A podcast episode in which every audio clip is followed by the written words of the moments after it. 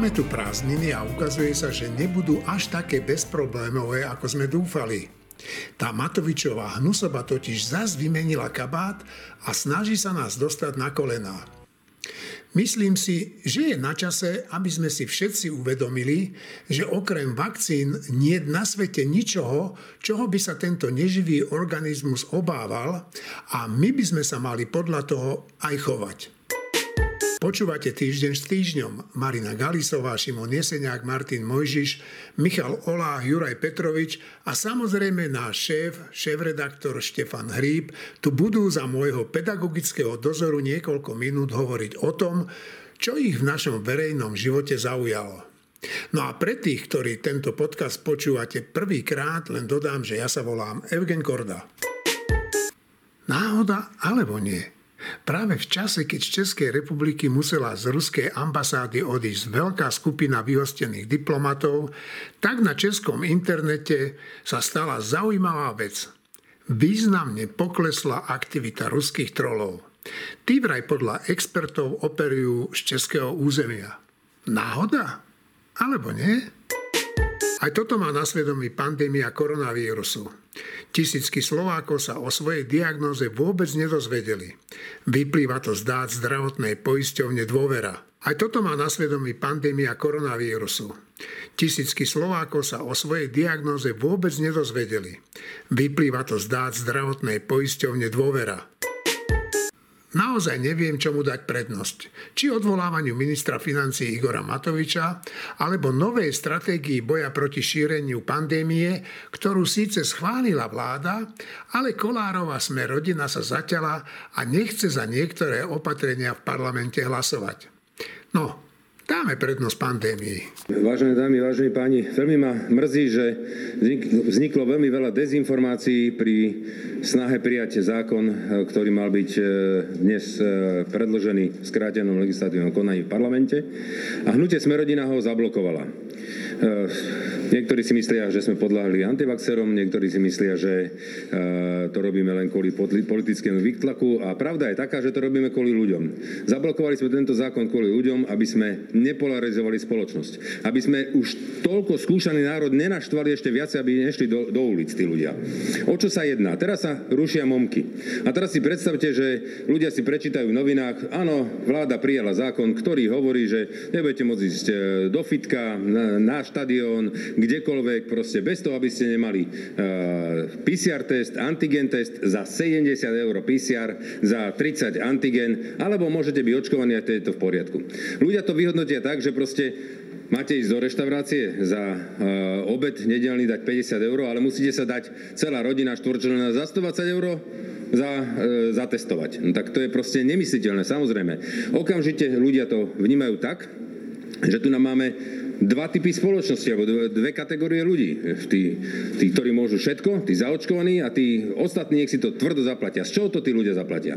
Z tohto dôvodu hnutie Smerodina včera zablokovalo uh, tento zákon a posunuli sme to o mesiac, aby sme dovtedy upravili túto vec, aby sa takéto niečo nedialo. Hnutie Smerodina je absolútne proti tomu, aby očkovanie bolo povinné, to je prvá vec, a aby sa vytvárali dve kategórie obyvateľstva. Zaočkovaní a nezaočkovaní. My nemôžeme diskriminovať tí, ktorí sa slobodnou vôľou rozhodnú neočkovať. To je veľmi dôležité ľuďom povedať. A teraz chcem na obranu aj tohto zákona povedať jednu vec. My to musíme urobiť tak, aby tí ľudia v tom videli benefit, keď sa takéto niečo upravené príjme. A poviem v čom. Predstavte si, že príde tretia vlna pandémie, dostane sa príklad, poviem, Bratislava do čiernej zóny a hlavný hygienik prikáže zavrieť všetky reštaurácie. Však to už sme tu mali. Zavre e, reštaurácie, zavre kaderníctva, služby, zavre, zavre všetky podujatia, fitness centra.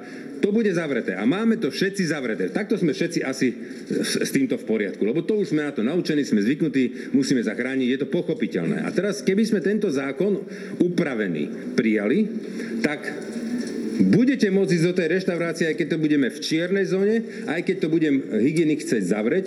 Tí, ktorí budú zaočkovaní, budú môcť ísť do tej reštaurácie.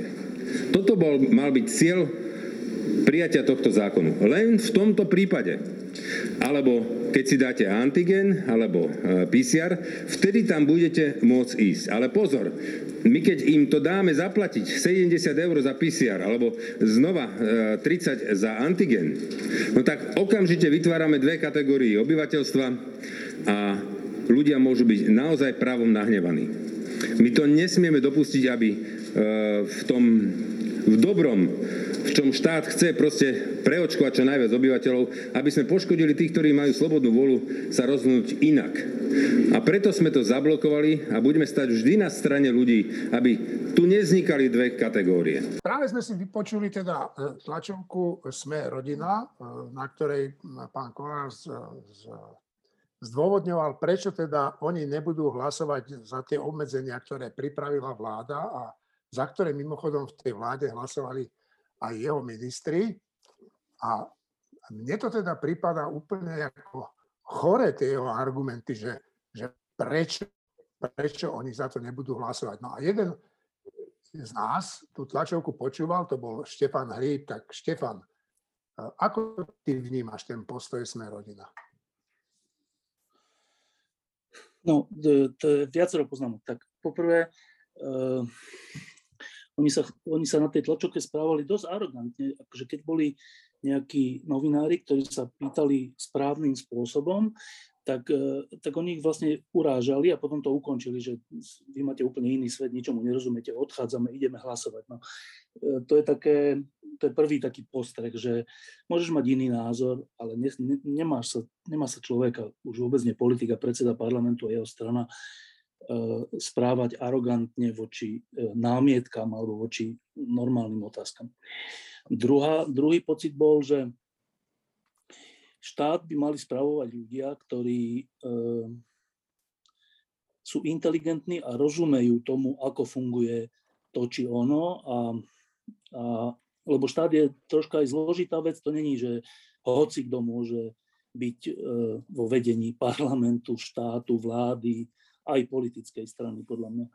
No a keď som pozeral tú tlačovku, tak všetky tieto otázky e, som si kládol, že ako, ako to je, že u nás e, sa do vedení strán a potom parlamentov a vlád a všetkých štátnych orgánov dostávajú ľudia tohto typu. Že to je vlastne taká katastrofa naša, že Eh, je to výsledok volieb, to není chyba Borisa Kolára, ale to je chyba nás všetkých ostatných, že sme dopustili, alebo dokonca, že sme si to tak želali, aby podobní ľudia, však oni nemusia byť že zlí ľudia, ale že ľudia, ktorí podľa mňa hlboko nerozumejú tomu, ako funguje štát a jeho, jeho eh, politika, ju vytvárajú. No tak to bol druhý taký pocit, že my sa tu upíname na to, že čo povie sme rodina. Tak to samo o sebe je, že pustiť si tlačovku, že čo povie sme rodina je samo o sebe veľmi zvláštna vec, ale musíme to robiť. To je hrozné, to je akože hrozná vec. A k samotnému tomu vecnému, že ten spor je o to, že či eh, majú e, zaočkovaní ľudia mať v porovnaní s nezaočkovanými výhody a teda v skutočnosti to je to isté ako povedať, že, že či nezaočkovaní majú mať nevýhody. Lebo však keď má niekto výhodu, tak ten druhý má nevýhodu. To sa nedá obísť. A, a sme rodina sa tvári, že oni to chcú urobiť tak, aby zaočkovaní mali výhody a nezaočkovaní nemali nevýhody. No tak to je akože z hľadiska základnej logiky úplná blbosť, že to sa tak nedá urobiť, ale oni sa tak tvária, že tak to má byť. A teda konkrétne, že e, keď zaočkovaní budú môcť ísť napríklad do reštaurácie, tak nezaočkovaní budú musieť mať test, to sa im nepáči, že teda za ten test by si mali platiť. Teda, že štát má ďalej platiť za testy tým, ktorí sa nezaočkujú.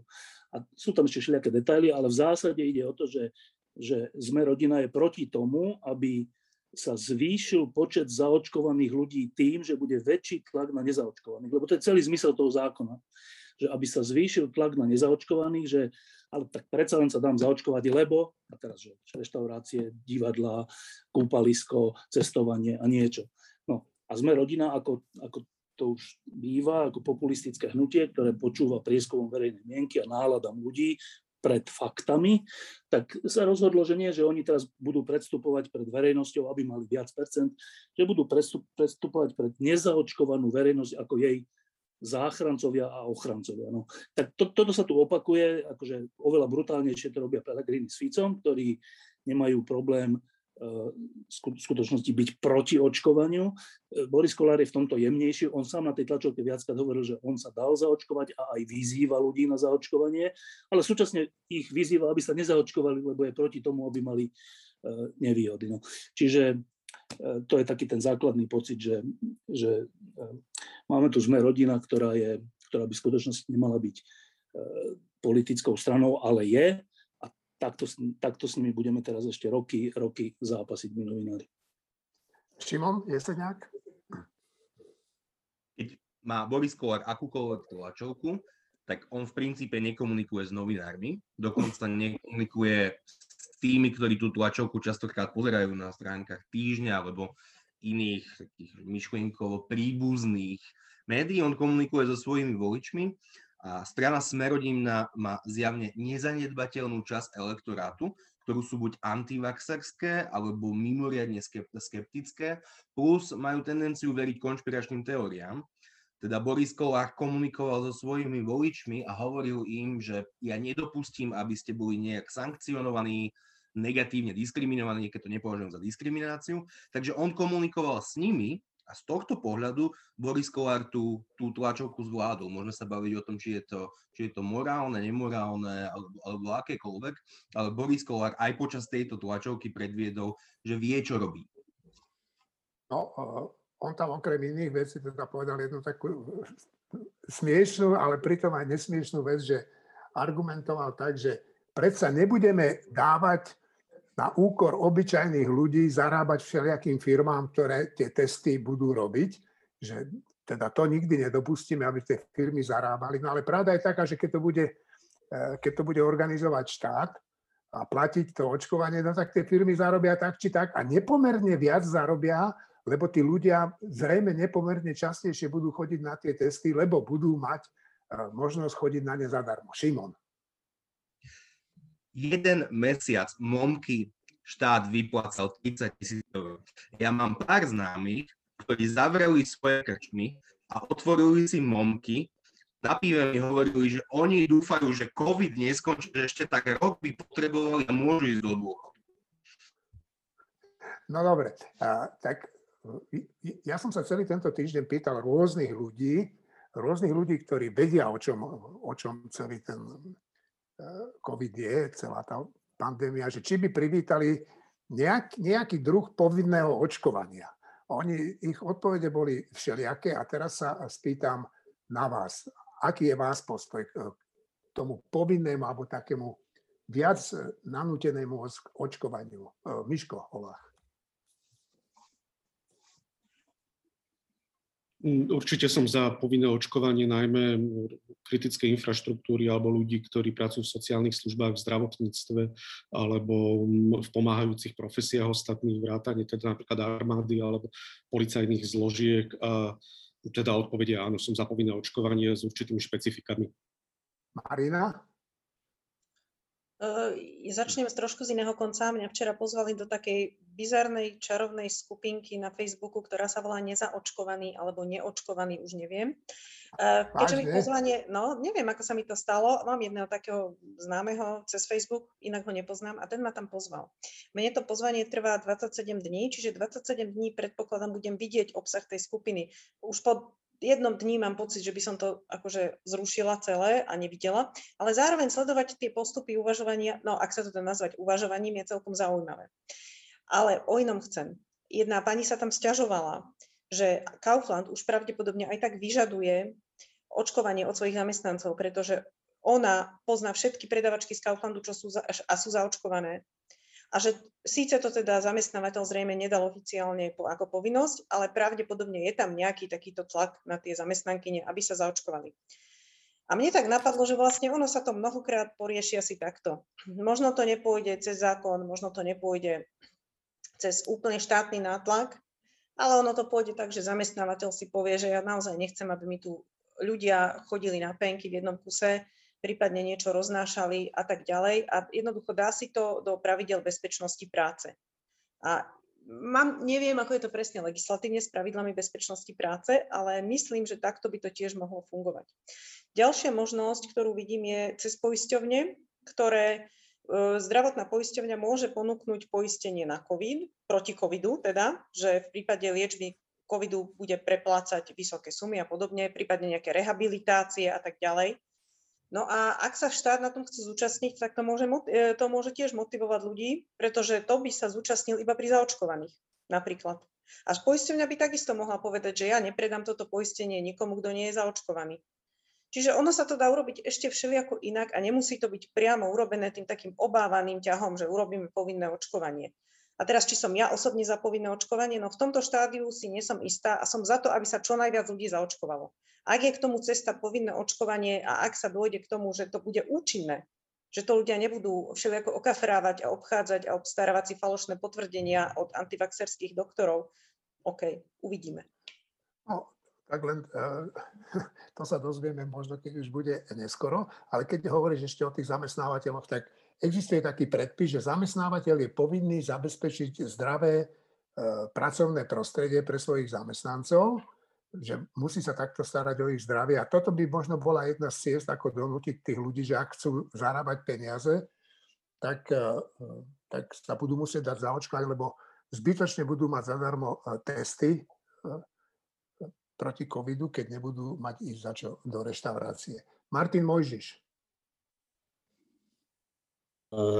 Ja, keby bolo schválené povinné očkovanie, tak by som s tým nemal vôbec žiadny problém, by som to podporoval, by som bol za, aby som bol za to, aby sa e, veľmi prísne to vynúcovalo. Na druhej strane, si myslím, že keď sa uvažuje o takej veci, že či sa má niečo spraviť povinné, tak sa proste má brať ohľad na to, koľky ľudia si to želajú a koľky si to neželajú a ako intenzívne. Bohužiaľ, v tejto krajine a zďaleka nie len v tejto krajine, majú volebné právo a všetky ostatné práva úplne hoveda, úplne hoveda. Akože to nie sú, akože sú to ľudia, majú všetky znaky ľudí, ale volia ako hovedá, chovajú sa ako hovedá a my im to nemôžeme zobrať, akože ja som, ja budem akože do poslednej chvíle za to, aby mali všetky práva ľudí. Ale potom nemôžeme, nemôžeme chcieť, keď, keď sú ich desiatky percent a majú ten pocit, že vakcinácia sa týka ich tela negatívnym spôsobom a ten pocit je intenzívny. Ja si myslím, že nemáme právo urobiť z toho povinnú vec. Respektíve tá, to právo znova závisí, to je vec miery od toho, jaké je to nebezpečenstvo. Keby tu bola ebola, proste choroba tak smrtiaca a tak rýchlo sa tak by som bol úplne za to, že sa neberú žiadne ohľady. Ale ten COVID, zdá sa, sa dá zvládnuť za cenu strašných e, ekonomických a mnohých iných psychologických, sociálnych e, za cenu za takéto ceny e, sa dá zvládnuť nejakým spôsobom Dobre, čiže ešte raz, keby bolo povinné očkovanie, ja by som bol úplne za, kým sú desiatky percent ľudí naozaj intenzívne proti, a to nie z nejakých dôvodov ideologických, ale z dôvodov fyzického strachu týkajúceho sa vlastného tela, ja si myslím, že to sa to má rešpektovať. Dobre, a naposledy neviem, Števo, chceš ešte aj ty teda sa k tomu vyjadriť? Ja som úplne za povinné očkovanie, aj za povinné očkovanie, keď, keď sú deti očkované proti všelijakým chorobám, však to stále hádam u nás existuje, už teraz to tak zaniká, ale však to normálne existuje, že povinné očkovanie, to nie je nejaká nová vec. To slovo povinné tam asi hrá takú rolu, že ľudia majú inštinktívne taký pocit, že jak povinné, čo ma to bude, bude niekto nútiť, ale samotné to, že existujeme v nejakej krajine, vyvoláva e, potrebu rôznych povinných vecí. Napríklad povinne musíme dodržiavať e, zákony o cestnej premávke a niekto proti tomu protestuje, že čo je to za diskriminácia, ja, ja nechcem e, dodržiavať zákony, nechcem, aby na zelenú sa išlo, ja chcem, aby sa išlo na červenú. A nútia ma povinne to rešpektovať pod hrozbou pokuty, alebo dokonca mi môžu zobrať vodičský preukaz, čo sa aj deje. Zavrieť do väzenia. Zavrieť do väzenia. Že existuje veľa vecí, ktorých sme, vzhľadom k tomu, že žijeme v jednej spoločnosti a máme tu zákony, ktoré, ktoré, ktoré sme povinní dodržiavať. Na tom nie je nič negatívne, to nie je, že fuj, že naj, najlepšie by bolo, keby nič nebolo povinné. Tak nie, potom by sme sa tu pozabíjali, nedokázali by sme spolu existovať. Čiže z tohto hľadiska povinné očkovanie je tak malý zásah podľa mňa do nejakých domnelých práv, že oveľa menší ako to, ako sa mám správať na ceste. Oveľa menší. A čo to znamená, že, že by bolo to povinné očkovanie? Že čo, že kto sa nedá zaočkovať, tak čo, čo, zastrelíme? Nie. To len znamená, že kto sa nezaočkuje, aj čo sa týka tých detí, tak niečo, tak nemôže ísť do škôlky, alebo nemôže niečo. Tak aj tu by to bolo, to by nebolo, že tým pádom bude trestaný e, akože väzením, ale že vlastne by iba mal nevýhody. Čiže to je vlastne to isté, čo aj o čom sa teraz bavíme, len vo väčšej miere. Čiže ja som úplne za povinné očkovanie. Šimon? Šimon? Šimon, nepočujeme. Ža, uh, počujete už? No áno, áno. Jean-Jacques Rousseau povedal, moja sloboda končí tam, kde začína sloboda iných alebo iného jednotlivca. A toto je veľmi komplikovaný, uh, komplikovaný prípad, či zaviesť povinné očkovanie, či nie. Ja stále mám tendenciu povedať, že nie, ale zároveň tých ľudí nútiť negatívne alebo pozitívne k tomu, aby sa zaočkovali. A je to napríklad spoluúčasťou, ktorú som, ktorú som spomínal. Spoluúčasť nemala by byť na liečení 100%, lebo to je príliš veľa. Rádovo desiatok, sto, desiatok stotín alebo niekoľkých percent by tá liečba pre tých, ktorí sa odmietnú dať zaočkovať, spoplatnená mala, mala byť. Dokonca to naše zákony umožňujú. Napríklad fajčiar, ktorému je diagnostikovaná rakovina plúc, ak nedodržiava liečebný režim, tak mu môže poisťovňa odmietnúť preplatiť e, plné, plné náklady na jeho liečbu a musí sa finančne na svojej liečbe začať spolu účastňovať. Takže to by bolo podľa mňa jedno z možných riešení, ako motivovať ľudí, aby sa, aby sa dali zaočkovať. Takže ja sa skôr prikláňam zatiaľ trhovým riešeniam, ako bol spomínaný ten, ten Kaufland, alebo cez poisťovne a, a spolúčasť. Mám dojem, že ak by sme to naozaj spravili povinné, tak by to vytvorilo obrovské tenzie v spoločnosti. Na druhej strane, tí ľudia, ktorí sa odmietajú dať zaočkovať, sú ohrozením pre, pre zvyšných ľudí, takže naozaj je to komplikované. Zatiaľ by som to ešte skúsil riešiť trhovým spôsobom. No, zatiaľ by som to ešte skúsil. Tak ide o to, že čo je toto zatiaľ, keď už teda naozaj budeme v takom stave, že, e, že to povinné očkovanie budeme musieť zaviesť, ale vyžiada si to neskutočné náklady aj na e, zdravých životoch a ekonomické náklady. Juraj, tak tvoj názor je aký? No, ja som úplne za povinné očkovanie, pretože si myslím, že tu jednoznačne prevažuje záujem spoločnosti nad záujmom jednotlivca, ktorý sa bojí o svoje, o svoje ubohé teličko. Napriek tomu, že sa nebál, keď bol proste očkovaný ako dieťa, napriek tomu, že proste do seba je schopný e, dávať neuveriteľné veci, ktoré mu rozhodne škodia oveľa viacej. A musím povedať, že nie úplne súhlasím s Martinom, že keby to bola ebola, tak, tak určite áno, pretože ebola má síce je, je smrteľná vo veľa väčšom počte prípadov, ale zase napríklad oveľa menej nákazlivá, nedokáže sa šíriť vzduchom jedine a proste a tak ďalej. Čiže ja si myslím, že COVID je z tohto pohľadu z hľadiska šírenia a ohrozenia nejakej ako celkovo spoločnosti ešte nebezpečnejší ako aj tá ebola nakoniec, aj keď nie je tak smrteľný. A delta variant to ukazuje, ukazuje krásne, že teda je ešte, ešte viac sa schopný šíriť najmä medzi nezaočkovanými ľuďmi. Takže ja si myslím, že to je v zásade jediná šanca, ako sa vyhnúť tvrdému lockdownu na jeseň. A teda tá ekonomika, neviem, či znesie ešte ďalší lockdown. Števo spomenul tie vodičáky, ja si myslím, že to je úplne presná analogia. Jednoducho, keď chceš šoferovať auto, musíš mať vodičský preukaz. Štát ťa núti, že sa musíš naučiť predpisy, musíš sa naučiť šoferovať, aby si niekoho nezabil. Toto je veľmi podobné. Keď nechceš niekoho zabiť, musíš sa zaočkovať, pretože nikdy nevieš, kto v tvojom okolí sa nemôže očkovať alebo nejakým spôsobom proste má také zdravotné problémy, že aj ak by bol očkovaný a náhodou by sa napriek tomu nakazil, tak môže mať vážny priebeh, lebo také percento ľudí vždy nejaké bude.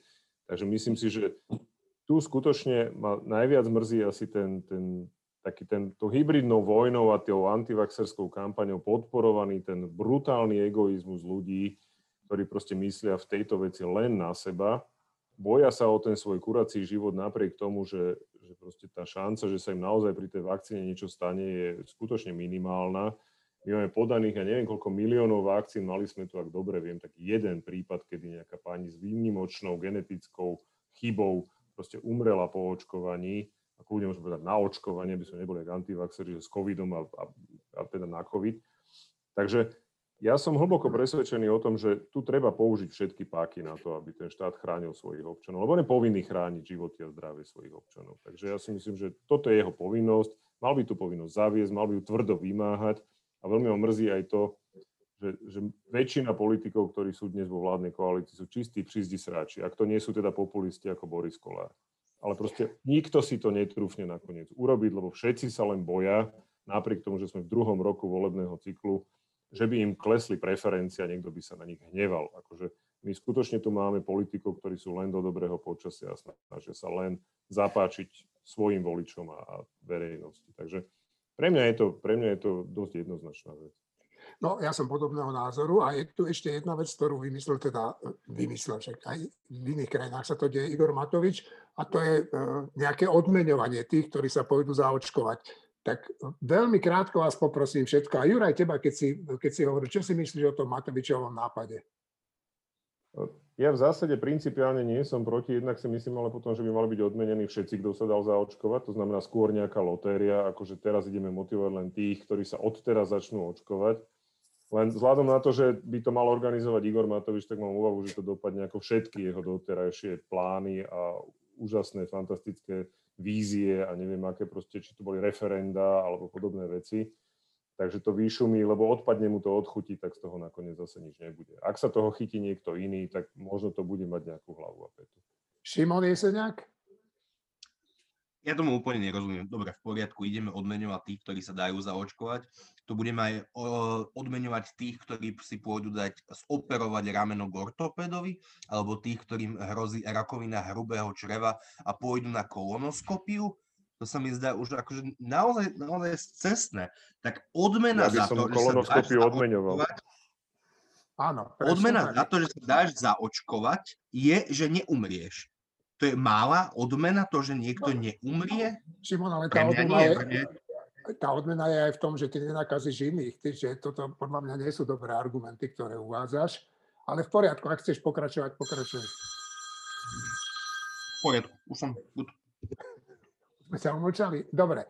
Uh, Miško Olách. Ja som za to, aby ľudia boli akýmkoľvek možným a dostupným spôsobom stimulovaní k tomu, aby sa dali zaočkovať. Podľa mňa vzhľadom na to, čo aj tu odoznelo pred chvíľočkou, čo hovoril Martin napríklad, alebo aj Juraj, tak uh, sme veľmi rôznorodí a ľudia majú veľmi rôzne motívy a si myslím, že pre spoločné dobro by sa mali využiť všetky dostupné prostriedky. Marina? Marinka, zapni si mikrofón. Áno, ja už som k tomuto asi aj povedala, ešte jednu vec poviem, že ja zase by som úplne nedevalvovala alebo nezhadzovala reálny strach ľudí o to, čo sa im stane. To sa mi nezdá, lebo určitá, určitá percento strachu o život je pre prežitie potrebné, ako vieme.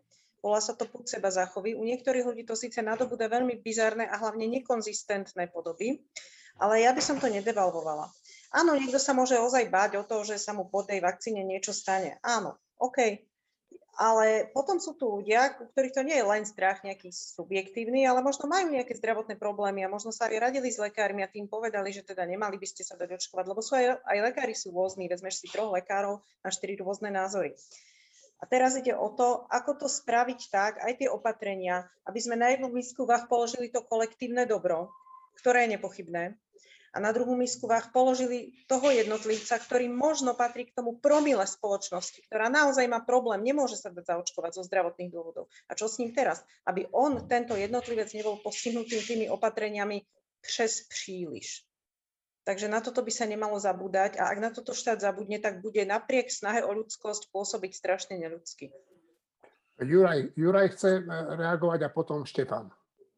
No, ja súhlasím s tým, že treba mať pochopenie pre obavy ľudí, ale aj tá miera pochopenia musí mať svoje hranice. Mne vadia samozrejme lekári, ktorí, ktorí hromadne odhovárajú svojich pacientov od očkovania. Moja manželka takých v ambulancii zažíva. Sú proste praktickí lekári, ktorí každého doradu odrádzajú, že nie, nie, nie, nie, nie a oni sami by sa nikdy nedali zaočkovať. Problém zdravotníkov, ktorí nabehli na antivaxerskú vlnu alebo fungujú ako antivaxeri a to sú takí super šíriteľia toho antivaxerského vírusu zase, ten by tiež mal štát nejakým spôsobom začať riešiť. Netvrdím, že represiou. Ale a súhlasím aj s tým, že je určitá veľmi malá skupina ľudí, ktorá sa nemôže očkovať, lebo sú aktuálne v onkologickej liečbe alebo majú nejaké proste reálne zdravotné problémy, ale myslím si, že toto je riešiteľné posudkom od odborného lekára. Nespoliehal by som sa na všeobecných lekárov, lebo tam je veľká miera alebo určitá miera ľudí, ktorí sú z povahy svojej nejaké antivaxery a budú ochotní vystavovať potvrdenia na bežiacom páse. Takže mal by to byť odborný lekár, ktorý potvrdí, že áno, tento človek sa nemôže očkovať. Na druhej strane, ak chceme chrániť to okolie, tak sa na neho musí nahliadať ako na neočkovaného, to znamená aj s tými obmedzeniami, ktoré budú mať všetci neočkovaní. No to môže pôsobiť neludsky, ale on môže byť, jednak sa môže nakaziť, jednak môže šíriť. To znamená, že tam bohužiaľ pre ochranu tej spoločnosti aj títo ľudia budú musieť mať nejaké obmedzenia. Oni sa väčšinou obmedzujú aj sami, pretože vedia, že majú problém. Takže to je nejaké promile. Štefan? E, dve poznámky. Jedna k tomu strachu, že áno, ako človek môže mať strach aj z vecí, ktoré sú pritom iracionálne, ale proste ich má. Tak dobre, niekedy sa človek v noci zobudí a má strach a nevie prečo, je to úplne iracionálne, ale ten subjektívny pocit má. No, lenže e, človek môže mať subjektívny pocit, že Američania neboli na mesiaci. Môže ho mať. A môže mať subjektívny pocit, že Zem je plochá. A, a, a ja si myslím, že ho aj majú tí ľudia, akože reálne majú ten pocit a majú to podložené všelijakými textami, článkami a neviem čím. No lenže akože spoločnosť, ktorá by sa riadila tým, že zohľadníme všetky pocity, ktoré máme a podľa toho sa rozhodujme, tak tá spoločnosť by zanikla. Že musí existovať nejaký, nejaký zlatý štandard alebo proste nejaký mainstream v dobrom slova zmysle, proste nejaká dohoda, že čo áno a čo nie, čo funguje, čo nefunguje, čo je pravda, čo nie je pravda. Tak eh, ak je pravda, a to je nepochybne pravda, že očkovanie podľa všetkých vedeckých kapacít a podľa všetkých výskumov a podľa všetkých štúdií pomáha, a je to naša skúsenosť, koľko storočná ľudská, alebo koľko, koľko je očkovanie, neviem, tak ak je to pravda, tak napriek tomu, že 10% ľudí bude mať pocit, že to nie je pravda, tak my sa musíme správať tak, ako keby to bola pravda, lebo to je pravda. Čiže eh, to hovorím v zmysle toho, že keď nejakí ľudia majú pocit, že očkovanie im škodí, tak neočkujme ich. No lebo tak niektorí ľudia môžu mať pocit, že im škodí jedlo, no tak zomrú od hladu potom. Však také sa stane. Ale podľa mňa toto nemôže byť kritérium toho, čo ideme robiť. Že musí byť kritérium to, čo je pravda. Ak je pravda, vedecky overená, že očkovanie pomáha, tak musíme všetky síly napnúť na to, aby si to ľudia uvedomili, aby to prijali ako fakt, tak ako je fakt, že vesmír existuje. Možno, že niekto si myslí, že vesmír neexistuje, lebo je to iba sen, ale vesmír existuje. Čiže uh, není riešenie prispôsobovať sa ľuďom, ktorí si myslia, že vesmír neexistuje. Ergo, ktorí si myslia, že očkovanie nepomáha alebo dokonca škodí. Nie je to pravda a, a, a štát by mal robiť všetko preto, vrátanie jeho autorít a, a osobnosti a všelikoho a kampane, aby ľudia neverili blbosti, ale pravde. No, Mark, e, aha, No, a, a že, e, čiže e, ja si myslím, že povinné očkovanie je, je naozaj úplne, že vôbec to nie je nič diskriminačné alebo niečo akože proti slobode alebo niečomu takému. Naopak je to za to, aby sme mohli žiť slobodne. A čo sa týka aj nejakých motivácií, tak zase, že e, Slovensko je dosť malá krajina, tak ja si myslím, že nemusíme vymýšľať akože to, čo už je dávno vymyslené. A motivácie typu lotérií a všeličoho iného je všade na svete. Že to není, že tu si to nejakí blázni vymysleli, v tomto prípade Matovič, alebo neviem, kto to, to tak nie je. Že to, to, to nevymyslel ani Matovič, ani to nevymyslel Američania, ani to nevymysleli Nemci. To je nejaká všeobecná vec, že niekoho napadlo, že dobre, tak sú ľudia, ktorí e, potrebujú nejakú motiváciu na pozitívnu vec alebo na rozumnú vec, no tak keď zvážime, že cena za tú motiváciu je 5 miliónov a ušetríme 2 miliardy, no tak to urobme. Že e, kľudne dajme ľuďom 10 pív zadarmo, keď sa pôjdu zaočkovať. Alebo ja neviem, hoci čo, čo je populárne pre ľudí a vôbec to nebudem... Ja, si, ja, ja tých 10 pív nedostanem, lebo ja už som sa zaočkoval a nebudem to považovať za krivdu na sebe, naopak budem to považovať za pomoc mne. Martin Mojžiš. K tej otázke, že, že či lotéria, alebo čo, to, čo bolo teraz povedané, je úplne všetko, čo treba povedať. A ešte k tomu, čo hovoril Juraj na začiatku, že keby tu bola uh, rozumná nádej, že oni to nedobabrú, že to spravia dobre, tak nie, nie je dôvod žiadny to nerobiť. To, že to oni pokazia a že im to odíde od chuti, ak vravel Juraj, uh, je vysoká. Proste tá, tá, tá možno, že to pokazí, je vysoká, čiže nejako veľmi sa za to zasadzovať je túto riskantné, lebo človek riskuje, že sa zasadí za vec, ktorá, ktorá dopadne, dopadne zle, ale v zásade s tým problém nemám. A k tej samotnej, k tomu otázku, že povinne alebo nepovinne, ja k tomu ešte len pridám, že to, naozaj to je otázka miery. Naozaj to je otázka miery, že či v tejto situácii to očkovanie je tak nutné, a či ten odpor je tak rozsiahly a tak intenzívny, že tie veci majú, majú dopadnúť tak, že, že správne riešenie je uh, očkovať všetkých povinne. Správne riešenie z hľadiska toho, že aby, táto krajina, aby v tejto krajine bolo dobre, je odobrať polovici voličov volebné právo. To je správne riešenie, ale nemôžeme to urobiť. A ja netvrdím, že to je dobrá analógia, ja len tvrdím, že že niekde v prípade tých volieb je to úplne jasné, niekde v prípade toho očkovania to vôbec nie je jasné. Je to otázka miery a, a sme v situácii, keď je to nechané na čiarového rozhodcu, keď nemáme ten VAR systém, ktorý nám povie, že je to presne takto a offset to bol alebo nebol, proste je to otázka toho čiarového rozhodcu, jak to posúdi a, sú, a je to podľa mňa náročná situácia. Martin, ale, ale podľa mňa si treba zadefinovať, čo myslíme pod pojmom povinné očkovanie. Lebo povinné je... očkovanie je len to, že keď sa nezaočkuješ, tak budeš mať nejaké nevýhody. To nie je, že pôjdeš do väzenia. A to je normálna vec, vieš, že to tak či tak bude. E, to, toto nemám premyslené, ale, ale intuitívne, akože zo z vlastnej povahy u mňa je to skôr takto, že keď už sa potom povie, že povinné, čo podľa mňa je jedno z možných riešení, ja ho nezavrhujem, ale keď už sa povie, že povinné, tak povinné. To znamená, že keď tomu niekto odporuje a nemá vážne potvrdené dôvody, tak majú byť sankcie. E, netvrdím, že je to správny názor. Áno, ale, ale čo sú sankcie? Čo sú sankcie? Pokuta? Akože, že, že nie len... Sankcie, keď si nedáš zaočkovať dieťa, nedostaneš pokutu, ale nemôžeš doškoliť alebo niečo. Ja myslím, že dostane. Ja, myslím, že tam, ja, ja myslím, že tam sú sa... To, dobre, čiže ja, ja nehovorím, že toto je správne, ja len hovorím, že nemám toto premyslené a intuitívne mňa vlastná povaha ťaha k tomu, že keď už povinné, tak so sankciami. Ale možno, že aj tam existujú rôzne varianty v rôznej miere. Ja proste len tvrdím, že tá situácia, ktorú máme teraz, patrí medzi ťažké problémy. E, niekedy aj ťažké problémy majú ľahké riešenia, akurát, že mne sa nezdá, že aj jasné očkovanie, aj jasné neočkovanie je to správne riešenie. Nevidím to. To je celé. O, chce sa prihlásiť sa Juraj a ja by som rád povedal, že vlastne Števo má pravdu, že ide len o to, že ako to nazveme. Áno? Povinné tam u každého pri tom slovičku naskakuje husia koža, niečo, čo človek nemá rád, že povinne musím toto, povinne to. Ale keď sa stavia nejaké, e, nejaké pravidlá, keď sa urobia, akože sa už aj urobili, tak vlastne je to svojím spôsobom povinné očkovanie a je to dobre, že je to tak, že, že tí, čo sa dajú zaočkovať, majú výhody a tí, ktorí sa nedajú zaočkovať, proste tie výhody nemajú, naopak majú ten život trochu stiažený. No, Juraj.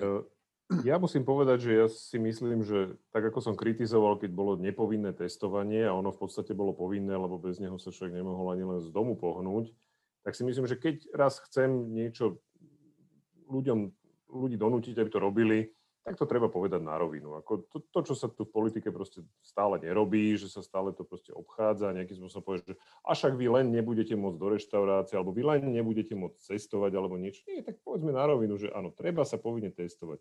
Pre mňa je ten dôvod, prečo sa treba podľa mňa povinne e, očkovať, je ten, že ten delta variant je skutočne extrémne nákazlivý. Keby sme sa, keby sme sa bavili pred dvoma, tromi týždňami, tak poviem, nie je jasné, motivujme ľudí, hľadajme iné cesty a možno skutočne cez nejaké výhody, nevýhody, že to stačí. Ale ten delta variant je extrémne nákazlivý, šíri sa medzi mladými ľuďmi, ktorí nie sú zaočkovaní, dobre, teraz sú chvala Bohu prázdniny, ale títo zase prenesú na tie babky, ku ktorým budú cestovať a to už je riziková skupina, ktorá nám zase začne plniť nemocnice.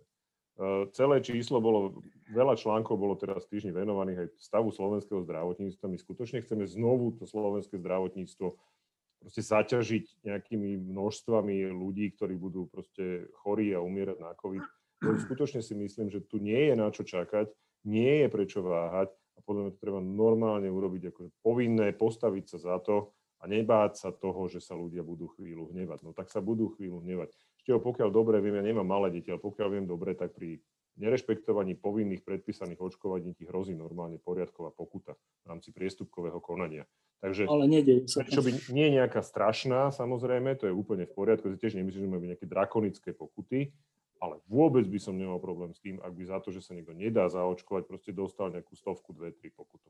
Vôbec by mi to nevadilo. Myslím si, že je to dôležité v súčasnej situácii lebo jesen príde. Ale, dobre, tak... ale to, Ďura, to nestačí, lebo to by potom znamenalo, že zaplatíš 100 eur asi z toho vonku. Vieš? A to, no, pre, nás to možno tá sto, pre nás možno tá stovka nie je tak veľa, ale pre veľa ľudí 100 eur je relatívne veľa. Ale, to, najmä... ale dobre, ale na celý život už potom sa nemusíš zaočkovať, vieš, čiže to, to nie je...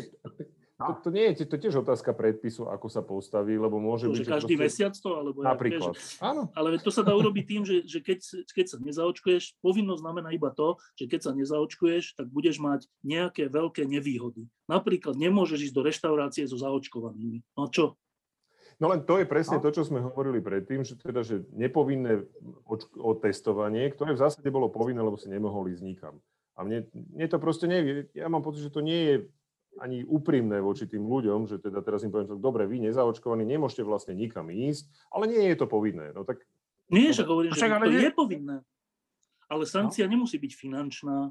E, OK, ak poviem na začiatku, že je to povinné a sankcia je to, že nikam nemôžeš, OK, áno, aj to si viem predstaviť. Áno. No, myslím si, že už trošku sa točíme v kruhu a že na túto tému sme povedali úplne všetko. Predsednička zdravotníckého výboru Jana Byto Cigániková dokázala prechytračiť predkladateľov zákona, ktorý má sprísniť vykonávanie interrupcií. Použila rokovací poriadok a využila neznalosť poslancov a tak sa jej podarilo prerokovanie tohoto zákona odložiť o ďalšieho pol roka. No, uvidíme, či potom vymyslí niečo iné.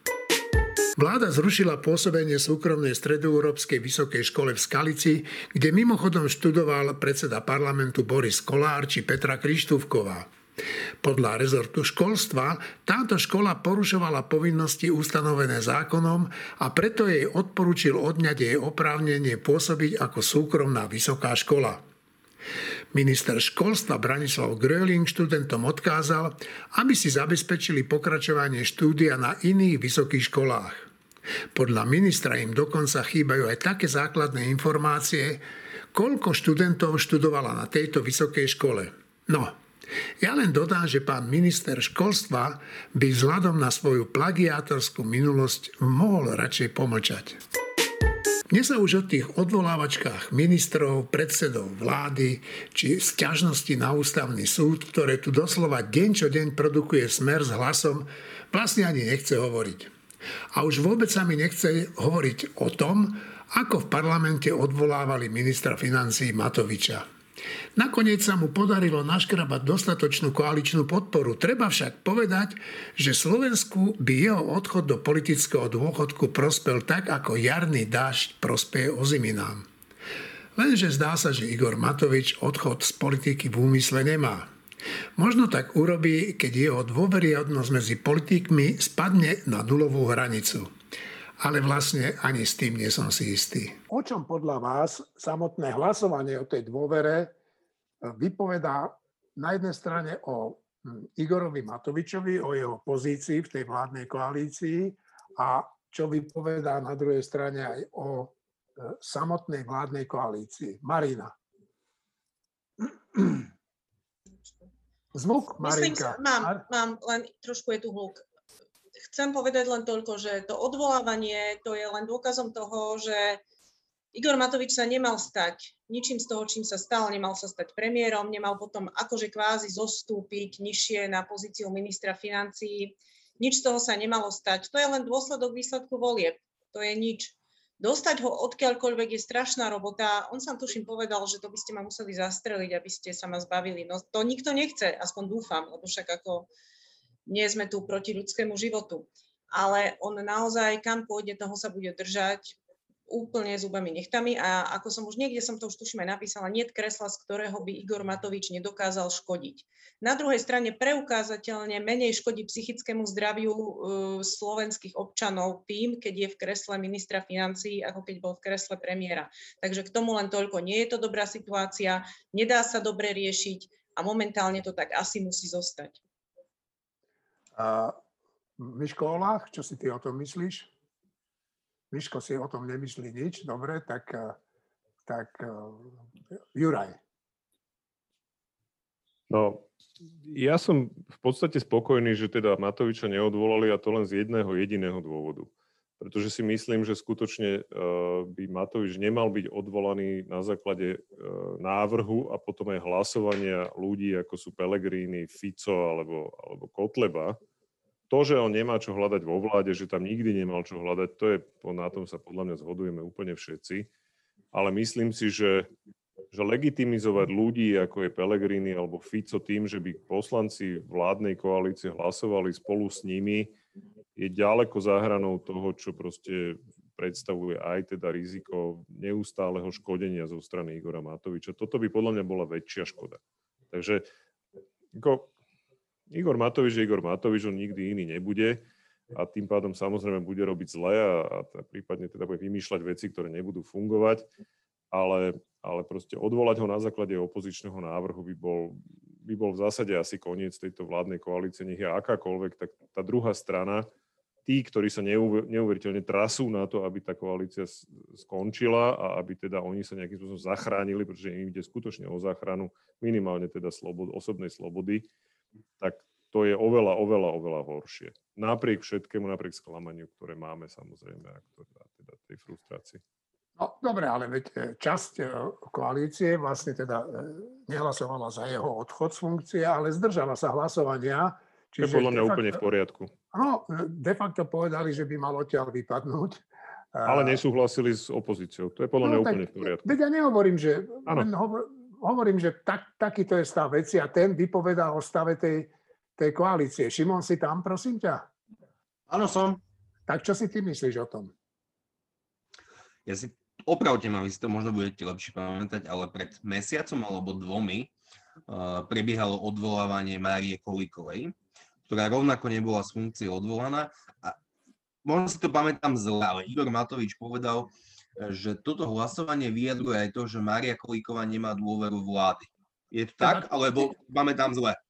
A, že tak málo hlasov pre ňu znamená to, že nemá dôveru. Tak nejako to povedal. Ale ja mám dojem, že Igor Matovič neobstal o mnoho lepšie ako Mária Kolíková. Jasné, jasné. Plus minus tie počty hlasov, ktoré dostal, ktoré podporných, ktoré dostala Mária Kolíková, a ktoré dostal Igor Matovič, sú takmer totožné, no tak len toto je jedna analogia, ktorá mi napadá. A Juraj Petrovič povedal zaujímavú vec, že Igor Matovič nikdy nemal byť vo vláde, no, len bohužiaľ, nie že bohužiaľ, niekedy bohužiaľ a niekedy našťastie o týchto veciach rozhodujú voliči. A ak by sa nám stalo, že Oľano by malo že nadpolovičnú väčšinu, bolo by nelegitímne alebo zlé, že Igor Matovič by bol vo vláde, tu úplne nemám, že jednoduchú odpoveď, takže, takže to je len jedna poznámka. Uh, všetky strany vládnej koalície dodržali koaličnú zmluvu a tak to má byť a je to správne. Za opozičné návrhy sa nehlasuje. Iba ak by to, možno v určitých výnimočných prípadoch, ktoré momentálne narýchlo neviem zadefinovať. Martin, Viem si predstaviť potom... hlasovať za opozičný návrh za rovnú daň 15%, keby som bol v v ich situácii. To by som si asi vedel ospravedlniť, v inom prípade nie. Dobre, Martin a potom Štefan na záver. Ja som v tomto prípade s veľmi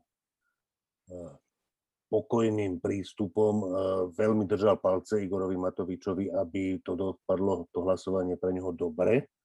A bol som si istý, že dopadne pre neho dobre, že ostane minister financií, takže ma to nejako nevzrušovalo, ale prečo ja si myslím, že je veľmi správne, že, že Igor Matovič ostáva ministrom financií, že ja si myslím, že nie je možné, aby nebol vo vláde, keďže v nej chce byť.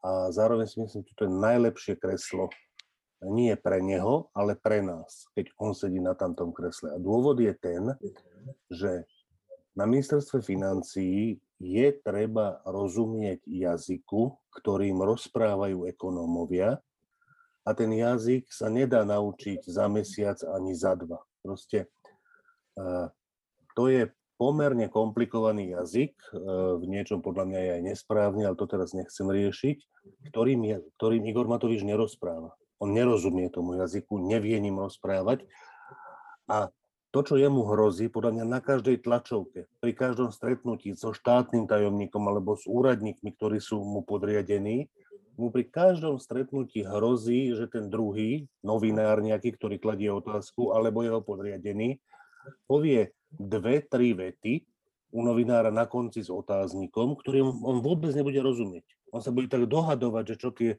slova asi znamenajú a je mu jasné, ja myslím si, že mu musí byť jasné, že za každým riskuje, že keď otvorí hubu a povie niečo, takže vyvolá smiech. Že proste, že to bude okamžite jasné, že o tom neviem. Čiže ja si myslím, že také stí, stíšenie Igora Matoviča po tom, čo prestal byť premiérom a stal sa ministrom financí do istej miery, do istej miery, netvrdím, že je to prevažný dôvod alebo dominantný dôvod, ale do istej miery súvisí aj s tým, že on sa tam cíti neustále ohrozený výbuchom smiechu. To, čo sa mu podarilo, že pri tej diplomovke napríklad, keď obhajoval uh, Borisovú Kolárovú diplomovku alebo svoju diplomovku, tak to robil tak zručným klamaním, že nikdy nevyvolal salvu smiechu, aj keď hovoril úplne nehoráznosti. Túto sa mu môže stať, že vyvolá salvu smiechu. Niečo podobné e, riskoval podľa mňa nie zanedbateľný čas aj Mikuláš Zurinda, ktorý ekonómii rozumel síce lepšie ako Igor Matovič, ale nie dostatočne. Tento vyriešil tým, že získal Ivana Mikloša a odvtedy všetky tieto veci robil Ivan Mikloš, ktorý tým jazykom hovorí veľmi plynule. Dobre, čiže ja si myslím, že Igor Matovič je fajn, že je na tom ministerstve, ktorému nerozumie vôbec ani základnému jazyku a je že výborné, že na ňom zostal. Štefan. Najprv taký pocit, e, ja si myslím, že to platí všeobecne nielen že vo verejnom živote, ale všeobecne, že sú nejaké témy alebo nejakí ľudia alebo niečo, e, o čom je zaujímavé hovoriť a potom sa stane nejaká vec, časom asi sa to stane a opakovaním nejakých chýb alebo niečo, že to, že to začne byť že úplne že nudné a irrelevantné. Že, a mne sa toto presne stalo, že, že keď, keď dáme tému, že a čo odvolávanie Igora Matoviča, tak mne sa to zdá, že to je úplne nudná, irrelevantná no, no, no, vec. ja to isté. Čiže, čiže také to, tak to nedáva ako tému. Ale no, tak... že, uh, že k, k tomu hlasovaniu, že a to je ináč smutná vec, keď sa to niekomu stane, lebo to, to, to sa človeku nemá stávať, lebo človek má mať dôstojnosť a aj má dôstojnosť, aj, aj, keď, sa, aj keď si ju neváži, ale to je smutné, ľudsky smutná vec. K tomu samotnému, k tým počtom, to je zase, že kolik, v normálnej koalícii je to tak, že buď som za svojich ministrov, celá koalícia, alebo keď si niektorá strana myslí, že má veľmi vážne dôvody, že jeden minister alebo nejaký minister nezvláda svoju rolu alebo zlyhal, tak to musí potom postaviť tak, že dobre, tak potom nech on není minister, ináč my odchádzame z tejto vlády. A to sa tak viackrát stalo, že keď bol Pavol Rusko minister hospodárstva, tak vtedy KDH povedalo, že buď odíde po tých škandáloch, ktoré mal, alebo my odchádzame. A odišiel Rusko. A znova bolo to miesto pre tú vtedajšiu stranu áno. Čiže my tu ale vidíme, že úplne, úplne opačný prístup opakovane, že oni, si, oni sa síce e, akože nakoniec podržia v zmysle, že není ten minister odvolaný ani Kolíková, ani Matovič, ani ďalší, ale, ale verejne dávajú verejnosti na známosť, že to není dobrý minister. Koaliční partnery o vlastnom koaličnom partnerovi. Tak keď není dobrý minister, tak to majú potom postaviť na hranu a odísť, alebo zabezpečiť jeho odvolanie. Ale toto je, že opakovaná vec, že oni si hrajú koalično-opozičnú hru vnútri koalície, čo je úplne zneistujúce pre, pre verejnosť. To je úplne zle, mne, sa to úplne nepáči, že buď som za to ministra a dostane plný počet hlasov koalície, alebo nech ide preč ten minister, ak nemá dôveru tej koalície. Ale toto, že dostane menej ako 76 hlasov, aj Kolíková, aj Matovič, je úplne že zle. Že tým, tým oni zni, zni, znižujú svoju vážnosť a znižujú si aj percent. A teraz k tomu samotnému, že, že nebol odvolaný, mne sa zdá, že to je správne, že to je dobré, že nebol odvolaný, lebo je to stále predseda najsilnejšej koaličnej strany. Že tí všetci, ktorí hovoria, že sa rýchlo odvolajte, ináč bude zle, vôbec nerešpektujú akože parlamentnú demokraciu. Že to normálne, že parlamentná demokracia, to nie je také jednoduché, že odvolať predsedu najsilnejšej strany a, a tváriť sa, že vláda pokračuje, či čo? Však to tak nefunguje v žiadnej normálnej krajine. A, a to je tá pointa, že ja som zaregistroval, myslím, že progresívne Slovensko malo, ktoré ja vždy bránim progresívne Slovensko pred tými, ktorí si myslia, že to je to zlo, e, väčšinou konzervatívne, ktorí si to myslia, podľa mňa sa úplne mýlia, lebo ne, nemajú zrkadlo, ale že, že uh, ja som zaregistroval taký, myslím, že Irina Bihariova to dokonca povedala, že tak teraz treba odvolať Matoviča a keď nie, keď to neurobia, tak potom my budeme za, predčasné, za referendum a predčasné voľby.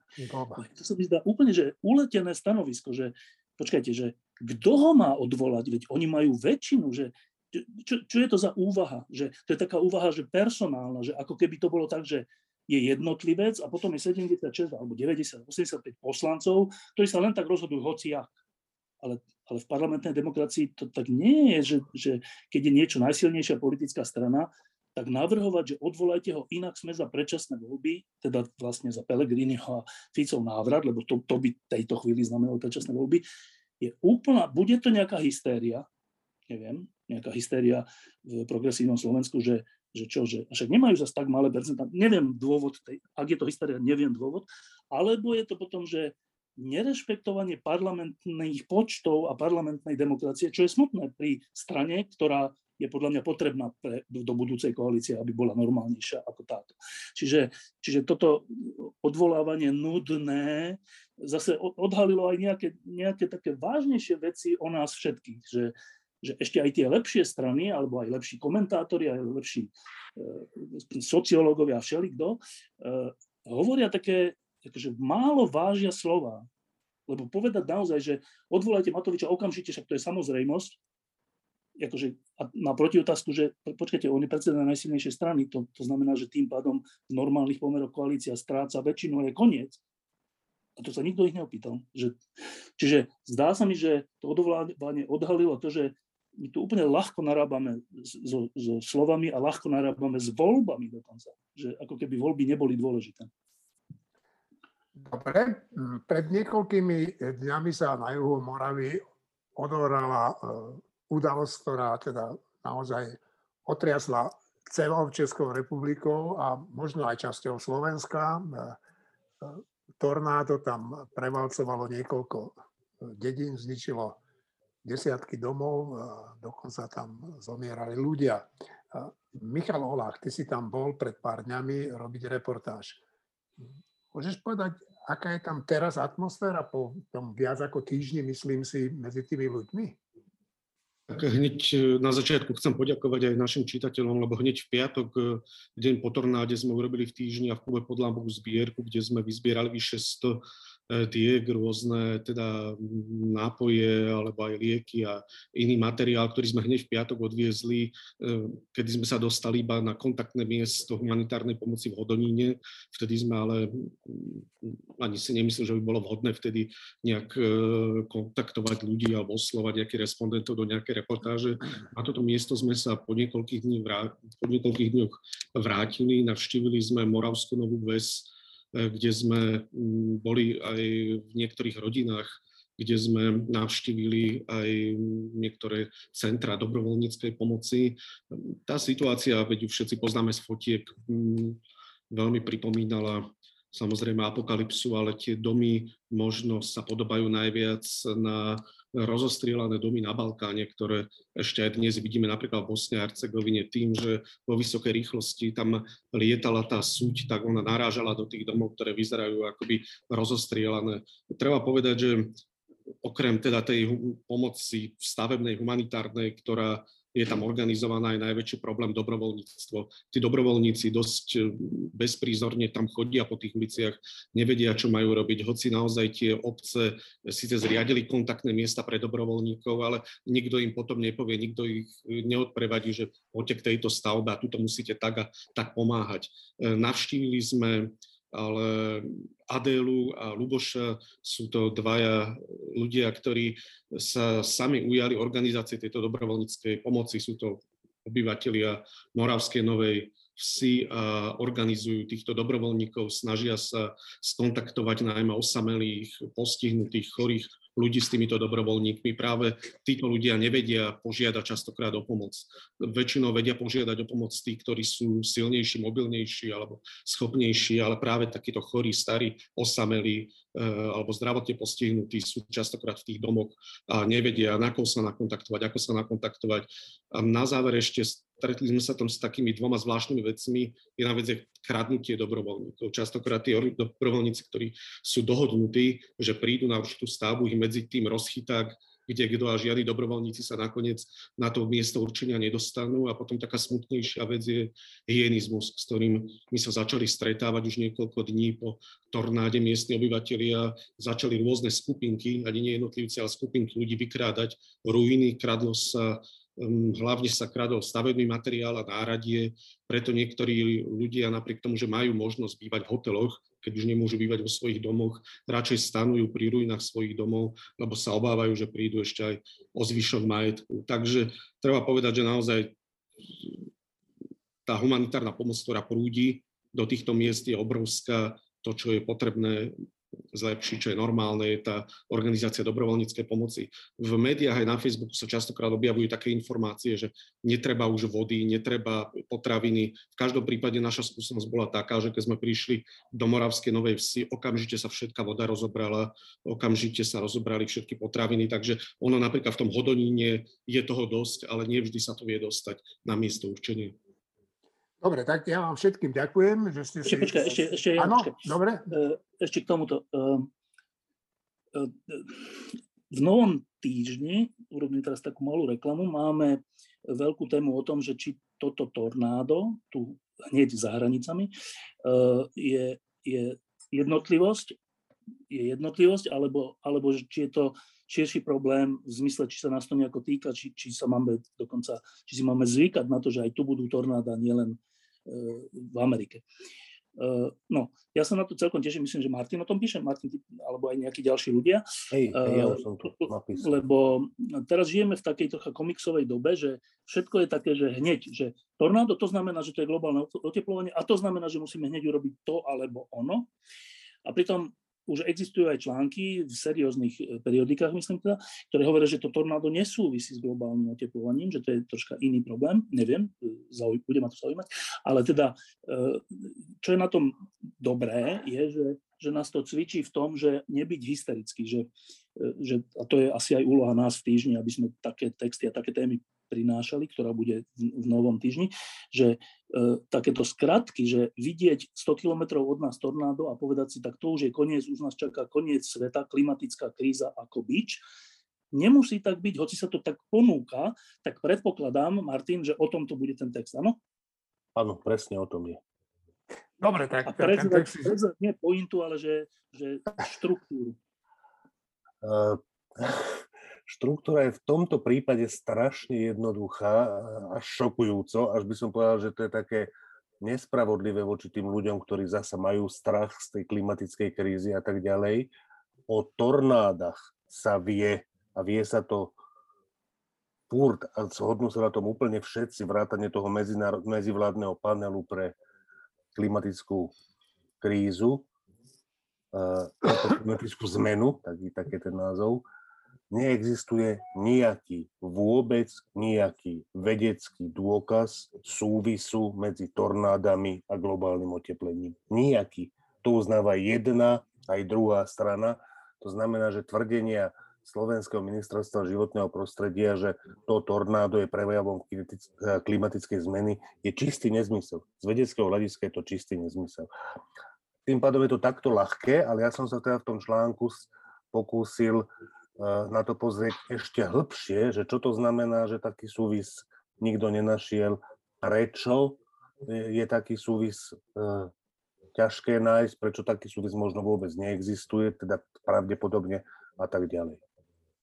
Dobre, tak ja vám všetkým ďakujem, prajem vám e, pekný víkend. Šimon, tebe veľké vlny, lebo ty si ešte stále užívaš po krátkej prestávke e, dovolenky v zahraničí a, a našim poslucháčom prajem takisto pekné najbližšie dni. Majte sa pekne, do počutia.